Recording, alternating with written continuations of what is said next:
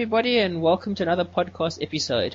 In this episode, we're going to talk about Linux migration strategies um, for corporates, uh, large corporates, and for small SME companies. I'm Mark Clark. I live in South Africa, in the city of Johannesburg, and I work for an open source solutions company. I'm joined, as always, by my co-host Darlene Parker. Hi, Darlene. How are you? Hey, Mark. I'm fantastic. Glad to be with you this morning. And uh, yeah, so my name is Darlene Parker, and I'm in Calgary, Alberta, Canada. And uh, I work for a, a Linux-based development company. And this is uh, again another area of interest for me to to be able to help people make the decision and feel comfortable uh, adopting open source solutions. Okay, great. Um, before we move into our major um, main topic for today, um, we want to have a quick chat with Mohammed Ayad. We, sp- we spoke to Mohammed uh, our last episode. Um, he's a Linux security expert in Libya, and we thought it'd be a good idea maybe to get him to come in um, every episode or whenever there's anything of interest in the Linux security area to give us a bit of a, a chat about that and a rundown of what's happening there. Hi, Mohammed. How are you today? Hi, Mark. How are you? All right, thanks. I'm good, thanks. Yeah. So, Mohammed, uh, we got you on the show today to um, do a, a, a, segment on Linux security, and uh, you want to talk about Linux viruses. You would like to just explain yeah. a little bit? I thought there weren't any viruses for Linux. Actually, Mark, one of the vulnerabilities of the Linux system, the user who have the misconception that if the if that uh, cannot be infected by computer viruses in Linux, well, many expert, uh, security expert, uh, uh, talking about that growth in Linux machine. Even Linux super popular, it's still going to be hard uh, to make viruses for Linux. All in Windows machine actually the same. If we send a file to someone, it will for Windows machine, uh, it will be executed this exec, that file execute the same on the almost Windows machine on Linux, this is not uh, and never will be the case uh, because of the all different Windows Manager, X Windows we have in Linux and desktop. Things, things on uh, uh different like uh, we have GNOME and KDE and Xfce. So now uh, you will have to, if you are a virus writer, you have to write your viruses to address all these different environments.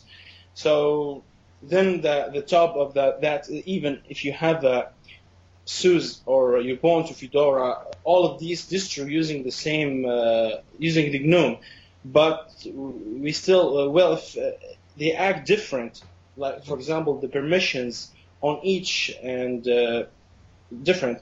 Uh, so some of these distro using uh, sudo and the other don't. Yeah. So it's kind of like uh, biodiversity as well. The more diversity you have, the more chance you got of surviving a, a disease. If there's no like diversity, then single disease or can come along and wipe yeah. out the entire population.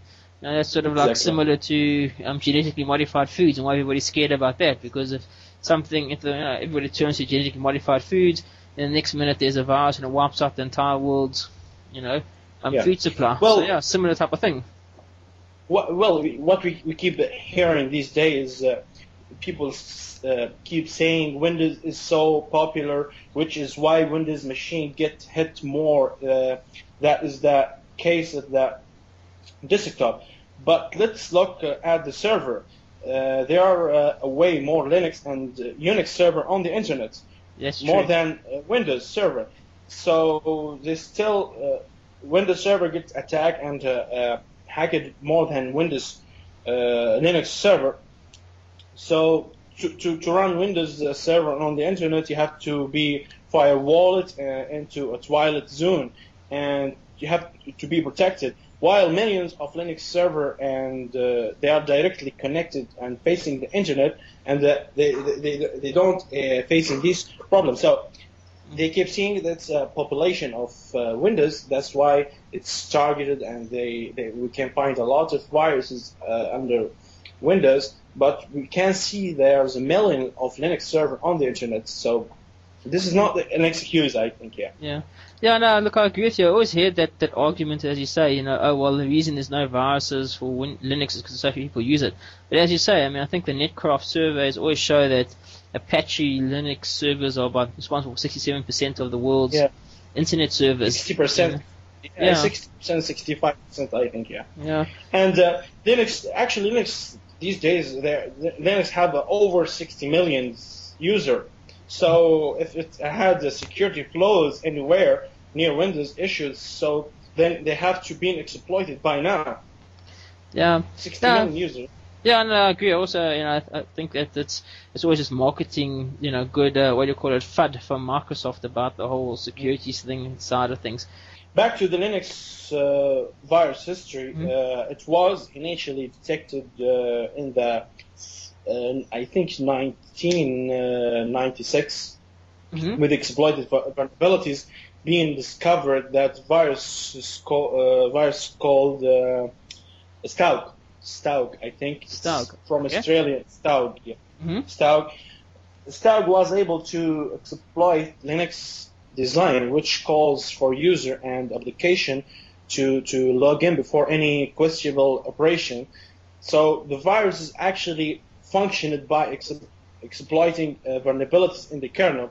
So they fixed the kernel and they released a, a patch for kernel, and that fixed the Okay. virus. So the, the, the history of Linux, uh, viruses Linux starting from 1996 or 7, that is long story, a long history. I think it's about over Twelve. t- t- 12 years. And is that the, that was the first virus for Linux, eh? Yeah, this is. I think the, it was the first virus for Linux. Staog. Um, Yeah. Yeah, so that just to show that people have been trying to target Linux for a long time, but they haven't been really that successful at um. Yeah, at- there's at- no uh, valuable virus. There's no valuable until this day. We don't see any valuable virus or epidemic or widespread viruses Yeah. like or like Windows. And uh, if we will talk about uh, statistics for viruses, we can find about uh, uh, over 80,000 uh, viruses for Windows under Windows, and only 800 virus or Trojan for Linux. Only and none of the Linux viruses become wild, uh, wild uh, spread. Most of them only uh, proof on, of concepts or uh, they confined uh, to the testing or laboratory. Compared to Windows, they are over, as I said, 80,000 viruses, and we can't find a hundred of these viruses cause the wide uh, spread uh, damage. Yeah. And we can see that. Yeah, no, for sure. And I think as well, I mean, most of the security breaches that do happen tend to be these brute force attacks. So once again, it's the human factor that comes into account. If the, if any um, servers are sort of uh, are hacked, there's normally misconfiguration um, and Yeah. poor poor passwords. Yeah, they, they're actually using a technique of uh, finding a vulnerability uh, on the some surface bugs actually, and uh, they take the privilege uh, from that surface and they call this technique uh, privilege escalation. The cross-platform viruses uh, we can uh, hear Okay. about about this uh, technique these day. Ah, The, Hmm. the yeah yeah cross-platform viruses. Uh, it's driven by the popularity for cross-platform application. Like for example, uh, yeah, for example, uh, Hmm. OpenOffice. We can see uh, uh, a version for Mac, for a version for Linux, version for Windows.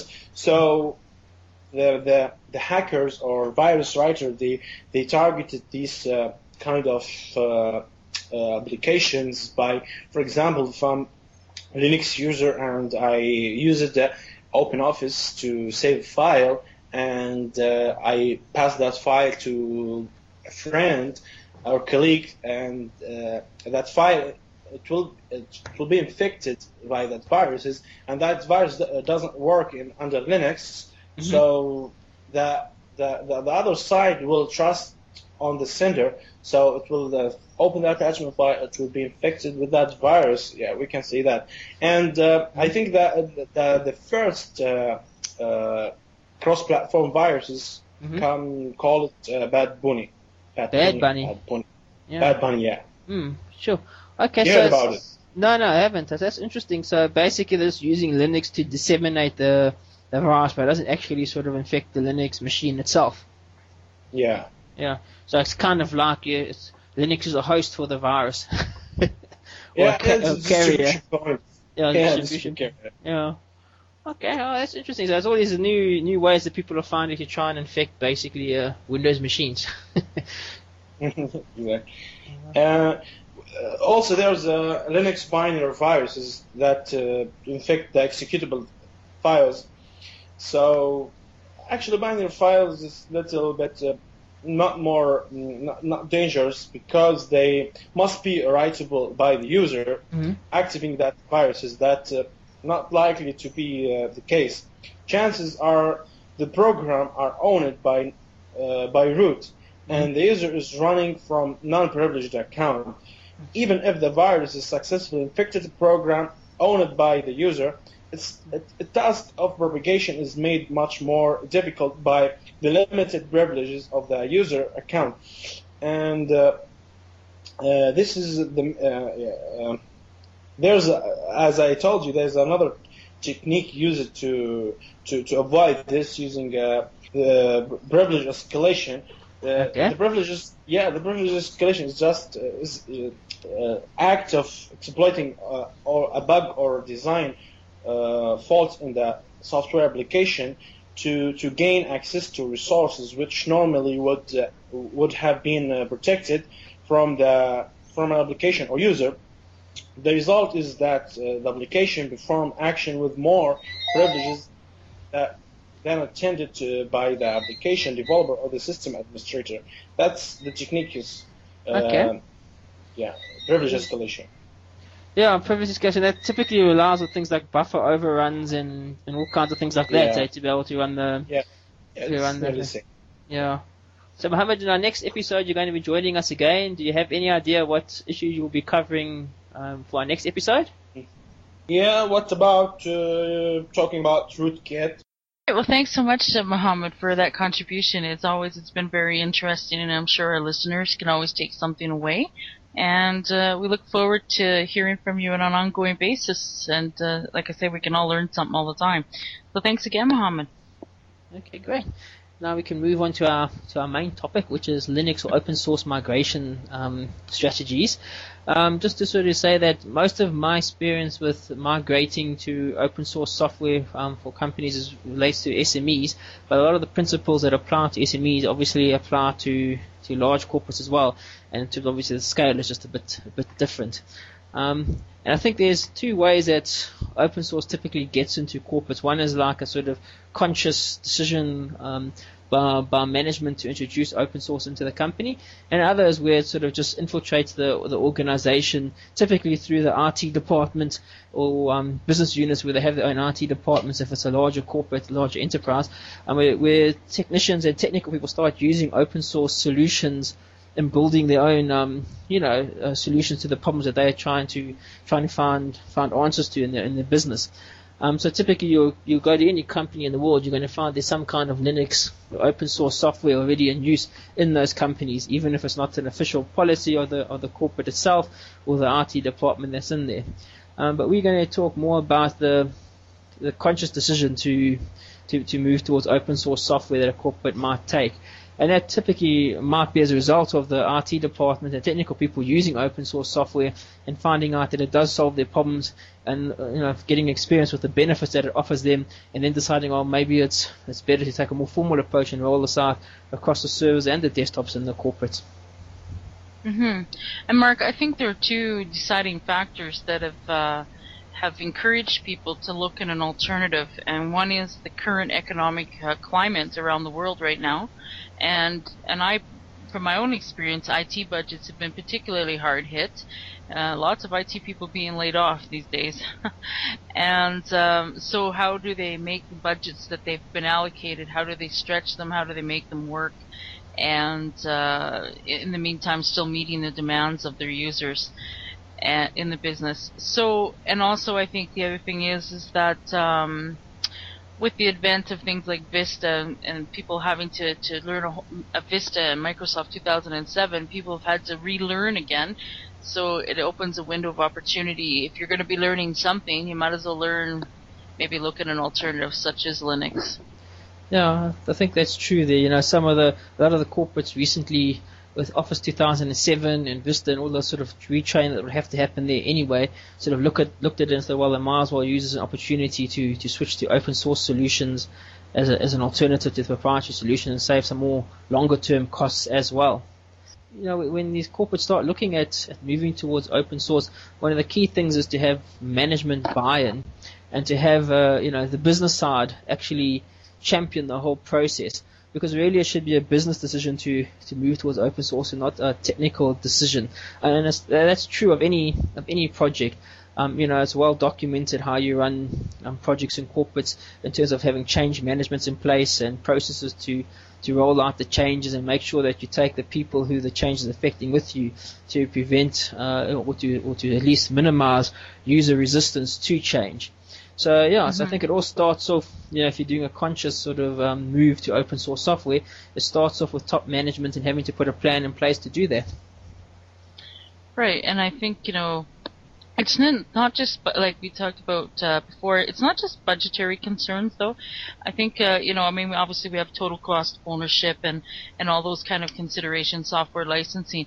But I don't think it's only just focused on the dollar amount as well. You know, especially if you have an organization that's uh, has some in-house development teams and you know can work on some of their own proprietary software that they need.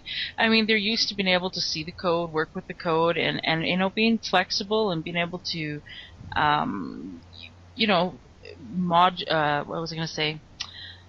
You know, to customize stuff to their own needs. I think is important to some uh, some businesses. Do you agree, Mark? Yeah, I would agree with you. I think there there's sort of uh, two types of of areas there where open source can be used in business. One is sort of open source applications, and the other one is sort of when you've got your own in-house development team and in-house software that you're developing. But um, that that's definitely forms part of the whole migration strategy and benefits that can accrue to a corporate when using open source. But I think the you know the, all of these sort of things, identifying what the, when before you start any kind of major project, you must carry out an analysis of what your needs are in the organization, and then sort of mm-hmm. identify what are the what are the benefits that are going to arise from this, and what are the costs involved in the whole migration, and then also making sure that you put key performance indicators in place that you can sort of monitor and measure to say has this project been a success, has it achieved its objectives. So in terms of doing that for open source, out open source in your corporates, yeah, you need to identify what are the benefits, and obviously it'll be things like, you know, not only as you're saying, Darlene, not only things such as um, uh, licensing fees and all of that, but also things such as intangibles, um, you know, which, is, which you were talking about there, which is hard to quantify in terms of reduced development time for internal projects. If you're going to be sort of using a take an open source project and start using it as a basis for your own customized software inside your organization. All right. So the next thing I think is, like you said, um, getting that key plan in place and thinking about things like timelines, you know, what existing software do they have, do an inventory. I guess that goes along with your needs analysis that you spoke of.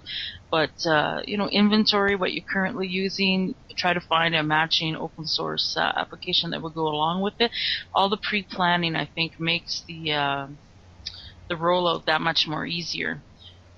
I just think as part of the plan, you must always include um, user training and you must expect mm-hmm. that there's going to be resistance from users to change. And that's not just because it's open source. Um, it's, users resist any kind of change. I think anybody that's been mm-hmm. on any project in any corporate of any size will know that. Um, you know, people don't like change and they resist change. So you need to make sure that you manage that, that people aspect of the whole the whole migration. And I think that's you know, and once again, it's not something which is peculiar to an open source migration. Uh, it's something that any any project and any sort of good project manager or change management um, person these big corporates will know how to handle it and what needs to be done and put in place for that. And of course, what does, as we did say before, when we reiterated, it's key to have business buy into it and have and have top management champion the whole migration process. Because if they're not hmm. convinced of the benefits of, of doing the move, um, you know, you're going to find it very hard to convince the, the end users of the benefits as well. So typically, you know, if you're going to have your top managers say everyone's used Open Office, and um, you know the MD still and the CEO are still using Microsoft Office, you're going to find it very hard to convince your other um, managers lower down the line that there is a you know that they should switch as well. So it's mm-hmm. it's key to make sure that the whole people aspect of it is handled properly. Right, and I have to concur with you because I um, I've been involved when we rolled when we went from uh, NT Windows NT to XP, or when we brought in Lotus Notes into an organization, and and helping people get adapted to that, because those are the intangible costs or those hidden costs that we also talk about. Was how much time do the uh, does the support desk or the desk side support people spend assisting the the end user? So when you talk about, yeah, I agree. Like put in the training, um, you know, as part of the plan. You know, like I always suggest setting up a, a training lab where people can go spend some time on the application before they come to work on a Monday morning and it's already installed on their machines. Yeah. And I think, you know, just in terms of the technical technicalities around the rollout, I mean, how, in my experience, how it typically happens in corporates, yeah, normally starts on the server side. So part of your plan would be, okay, initially you're going to start migration on the server side to open source software. So it'll be things like replacing your mail servers and your file servers with open source alternatives and putting those in place. Um, and what's great about that, of course, it's, it's transparent to the end user, so they're not really disrupted that much. So you're not going to face a lot of resistance um, from from end users when something like that is, you know, when you're migrating your server side over to open source software. And at the same time, it allows you to get your central IT department a bit more skilled up in open source, how it works, um, you know, the philosophy behind it, how you go about finding assistance and help with open source, and also obviously finding things like partners that the, that the corporate can use in its open source um, move or to support the, the various applications that they're going to be putting in place there. And I know that uh, in our re- my research for today, or both of our research for today, we did talk about the successful rollout they've had in France with their police force, and it was a, it looked like it was about a three-year project that they engaged on, starting in 2004, and uh, still ongoing. Actually, so that I should make that five years now.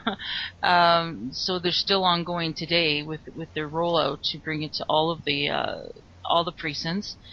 Yeah, look, I think uh, you know Europe. It seems to be much more larger migrations in Europe over to open source um, than in most other countries in the world, especially amongst the governments in Europe and the sort of municipalities.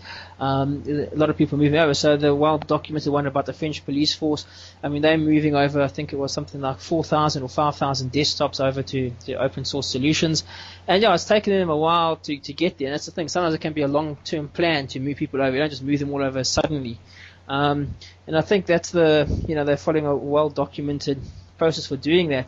In fact, the European Union has released quite a lot of research and um, recommendations on how to move to towards open source. Um, you know, if you search on the on the internet, especially a site called, let me just get the address here for you, guide.conecta.it, um, they basically put the, the European Union's um, manual on the internet there. Um, I'll put that in the, in the show notes for people who are interested. Um, guide.conecta.it. and so yeah, so Europe seems to be learning a lot of lessons and actually, you know, following the open source, uh, what do you call it, methodology or ethos and sharing its findings with people.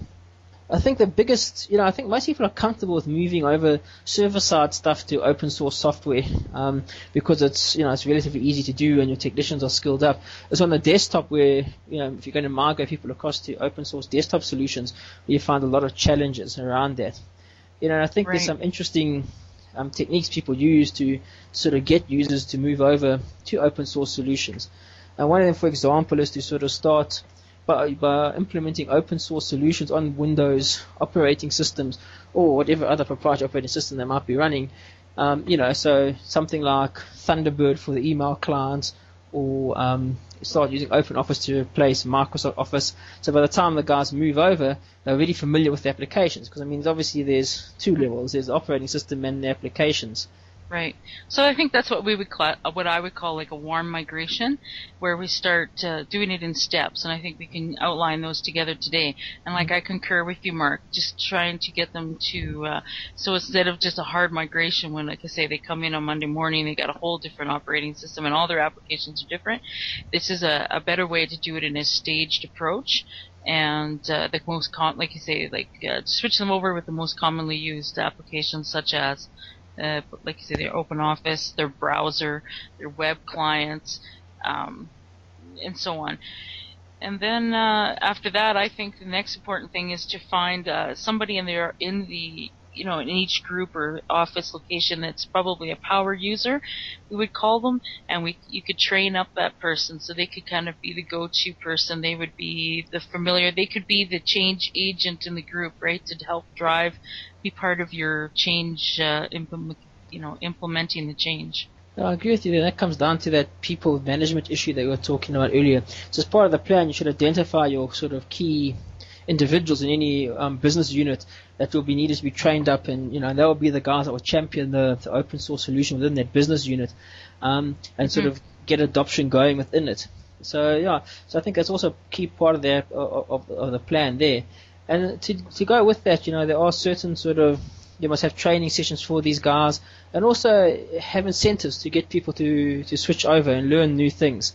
And I think that mm-hmm. always encourages people to to adopt the new the new technology. So you've got to show them the benefits that it has over the old technology.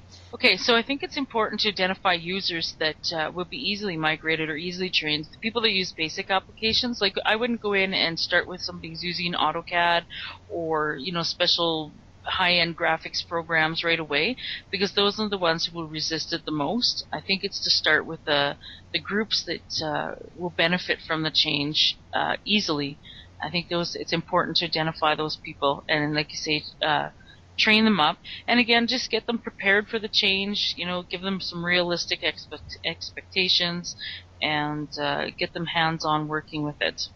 Yeah. And I mean, as you say, there might be some applications which you absolutely can't migrate, or some users which you can't migrate. You know, maybe they're doing something in, in, in the spreadsheet application which cannot be replicated in, in the open source alternative. You know, in those cases, part of your plan must be to identify those guys and identify what it is that they need and whether they can or can't be done and whether it's just you know people resisting change. But um, you know, in, in that particular case as well, it doesn't mean you have to abandon the whole project. Um, you know, you can look for alternatives like running them in virtual machines for these chaps, or running them in Wine, or something like Crossover Office. So it shouldn't, you know, what you want to avoid doing is allowing one of the individuals to sort of avoid the entire migration path um, because then that always creates dissent um, from other people who claim that they can't do their job because you know, they can't access all of these different technologies that they that they're used to. So it's a case of also potentially complete either or situation. You can sort of also put open source solutions and let them co- cohabit, as it will, cooperate with um, existing proprietary solutions within the organization. But it must be done in a controlled manner and not in sort of like an ad hoc or you know, depending what the person who's using the application feels. Um, just make sure that there's a clear, clear reason why you're staying on the on the proprietary solutions. Your objective is to save costs, cut costs, and obviously get the other benefits of open source software. Right, and I believe too, as you work through your process, things will change, and you need to stay on top of it. Like when uh, when I was reading about the French migration there, when they first started, um, there was a lot of resistance because people were very reliant on the shared calendar feature of Outlook, but that's when they started in 2004. There really wasn't an open source alternative to it. Uh, Thunderbird did not have it, but but now, as we, you know, here we are in 2009. Well, I know at my office we all use Google Calendar. It's a shared calendar. It's on the net. It has nothing to do with our email clients. Or there's also a, a Lightning add-on for Thunderbird that gives you that calendar functionality. So things do come up. Things are being developed all the time, and I think as part of your process, you need to stay abreast of that and look for the stuff that may help you along the way. I was just also going to mention too, with so many um, applications now being on the web, like cloud computing and so on, that people aren't really so reliant on their OS anymore. You know, so that's another consideration to think about too. Look, that's true. A lot of the stuff is browser based these days, and that's one of the benefits that you know the internet and uh, the web offered people was that freedom, you know, to easily deploy new changes and to to access from any operating system. So you were independent of the of the way you were accessing the, that that particular application. And just to, mm-hmm. to reiterate, one of the key things to do in this whole process, of course, is to continue to record the benefits that you're that you're gaining, and to make sure you're measuring the benefits and how long it's taking people to train people, um, how costs are being reduced, all of those good things. Because at the end of the day, to prove your project a success, you need to make sure that you have the the proof to make sure that your return on investment for this change, because I mean it's going to cost a bit to change, There's no doubt about that. To say that, it's, that it actually um, was worthwhile to, to, to carry this out, and to also show management as well that look, this is the decision that was made, and this is the outcome of, of that decision. Because often what happens in these processes, no one measures the the outcomes. So then everybody sort of remembers the, the pain, but not the benefits of the of the whole move over process. You know, and typically you go with a, a curve where you know, you have to get people past the dip, as it were, when they're changing over, where there's a lot of resistance, and start moving on the upside of the curve. They start realizing the benefits to their everyday um, life in terms of working and ability to to get their job done. Mhm. And like when you talk about measuring costs and so on, like things like you know, you have an IT budget for your new acquisition hardware. You can be buying your new hardware like you're budgeted for every year. You're going to replace 200 desktops. Those 200 desktops can come now, can come preloaded and pre-configured with your new open source solutions. And then as well, you can retrofit your existing systems, you know, on a on a staged basis. But uh, the other thing I want to talk about too is, you know, we talk about corporates, but you know, there's also, you know, people that might be listening that are in the educational space, and I know that I've been working on a a project in education, and one of the things is that I found is that the, the, the, the teaching staff may be resistant to change, just because we've talked about that, and and that, that um, they all of a sudden they've lost their their position of knowledge and because usually you know if they can help the the students with something just go to the control panel and adjust this. But when they have a new system in place all of a sudden they're kind of on a the same learning learning curve as as the students and it could be a little scary for them. So i think it's important to use those professional development days ahead of time and and and bring the staff on board and train them before they're uh, it's actually in the classroom yeah, I think that you know highlights, as we say, the people issue involved in the whole in the whole um, mm-hmm. um, migration. You know, as, as we always go, there's people, process, and technology. So often projects fail not because of technology, but because of the people issues in, in, in the whole in the whole um, uh, you know, rollout that you're doing. And this is sort of get some practicalities around, like you know what what, what we do in smaller in the, in the, SME market that we tend to be more active in. You know, on the desktop side of things, when you're running um, Linux, there, you know, basically you've got two choices. One is um, Ubuntu desktop, and the other one then is to go if you're going to do a whole integrated, you know, same sort of operating system on the server as you've got on the on the desktop, would be to go with Novell SUSE offering. Um, yeah, the advantage of going with the Novell SUSE offering is there's this, you can say to people, look, there's this corporate that provides support. So if the partner that's providing support goes under, um, you know, then you can contact Novell and they'll have another partner take over that support for you. Um, yeah, Canonical does the same in terms of their desktop support. Um, and obviously, as we all know, Ubuntu seems to be rather dominant on the desktop, and I think they made a compelling um, Linux desktop operating system there. Um, you know, and, and, if you're going to be running uh, Ubuntu on, the, on your desktop, then typically on the server, you know, you'll be running something else, either a Red Hat server, um, and I wouldn't recommend running Fedora as a as a desktop in a production environment because you know, as I've said before, Fedora is basically a beta software for um, Red Hat's uh, enterprise server offerings. So you know, you have a lot of problems providing support for that.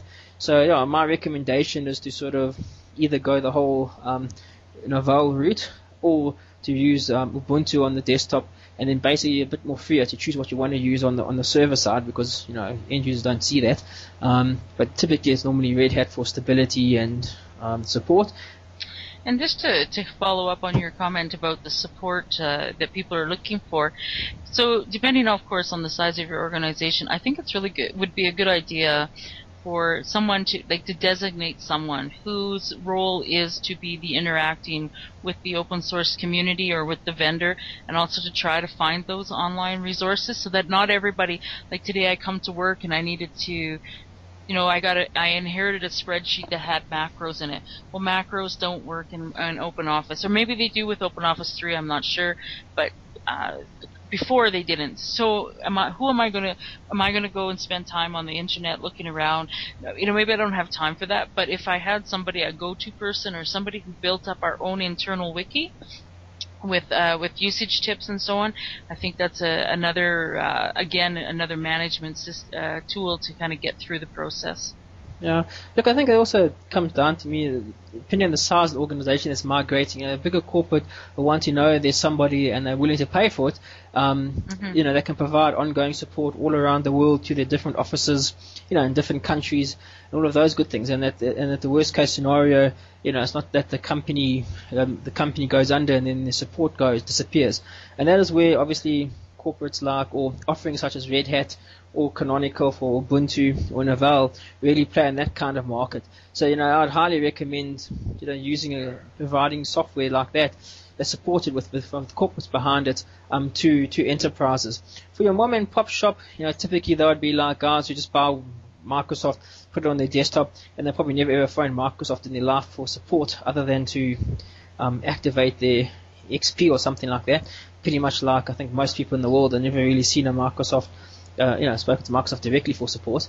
Um, you know, those guys, then they're quite willing to sort of use their um, local nerds on site kind of company to provide their um, to provide them with, with their support.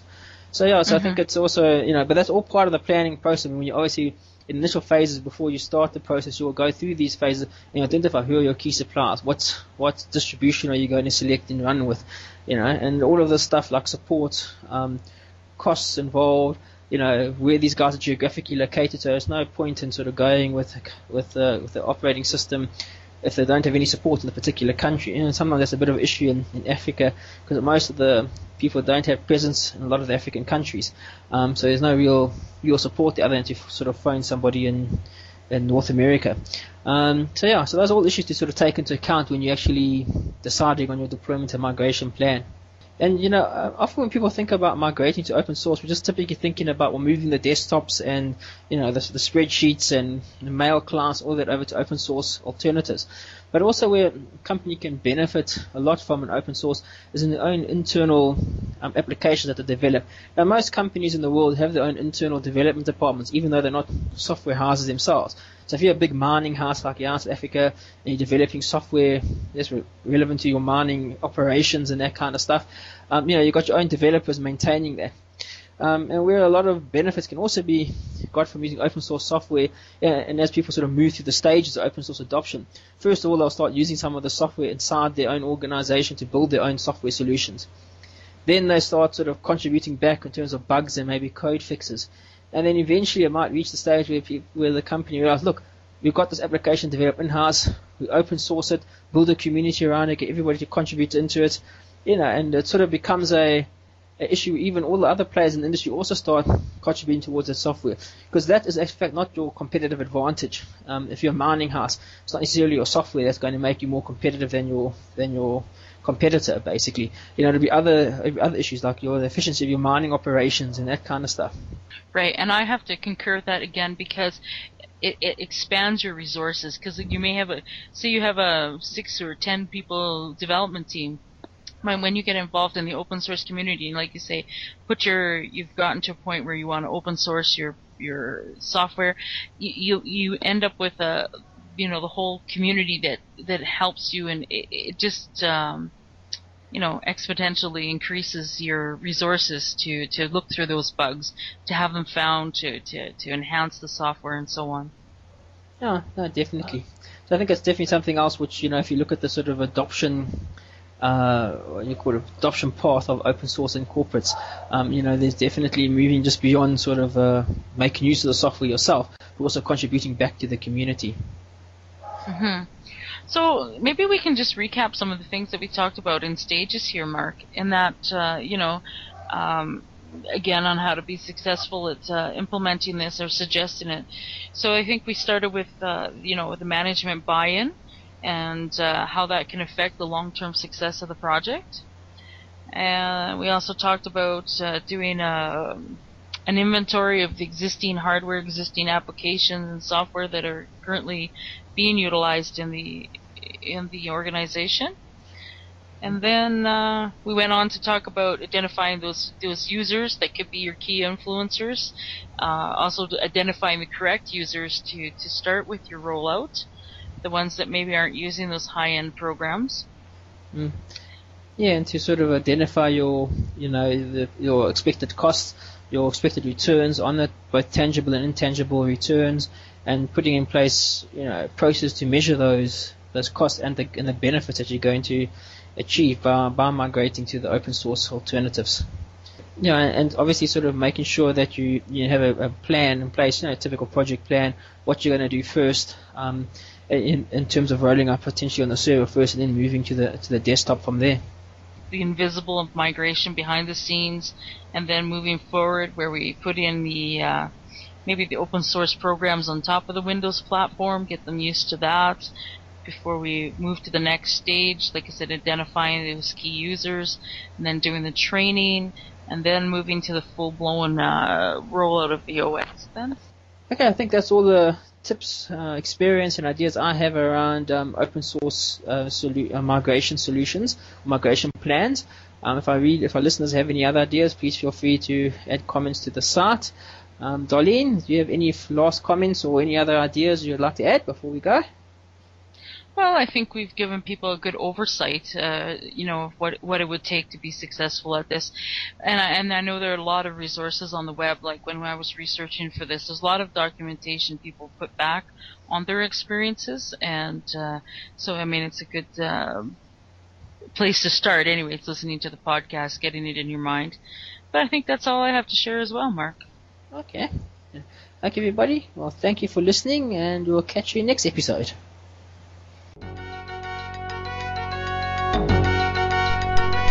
Thank you for listening to Hacker Public Radio. HPR is sponsored by Caro.net, so head on over to caro.net for all your hosting needs.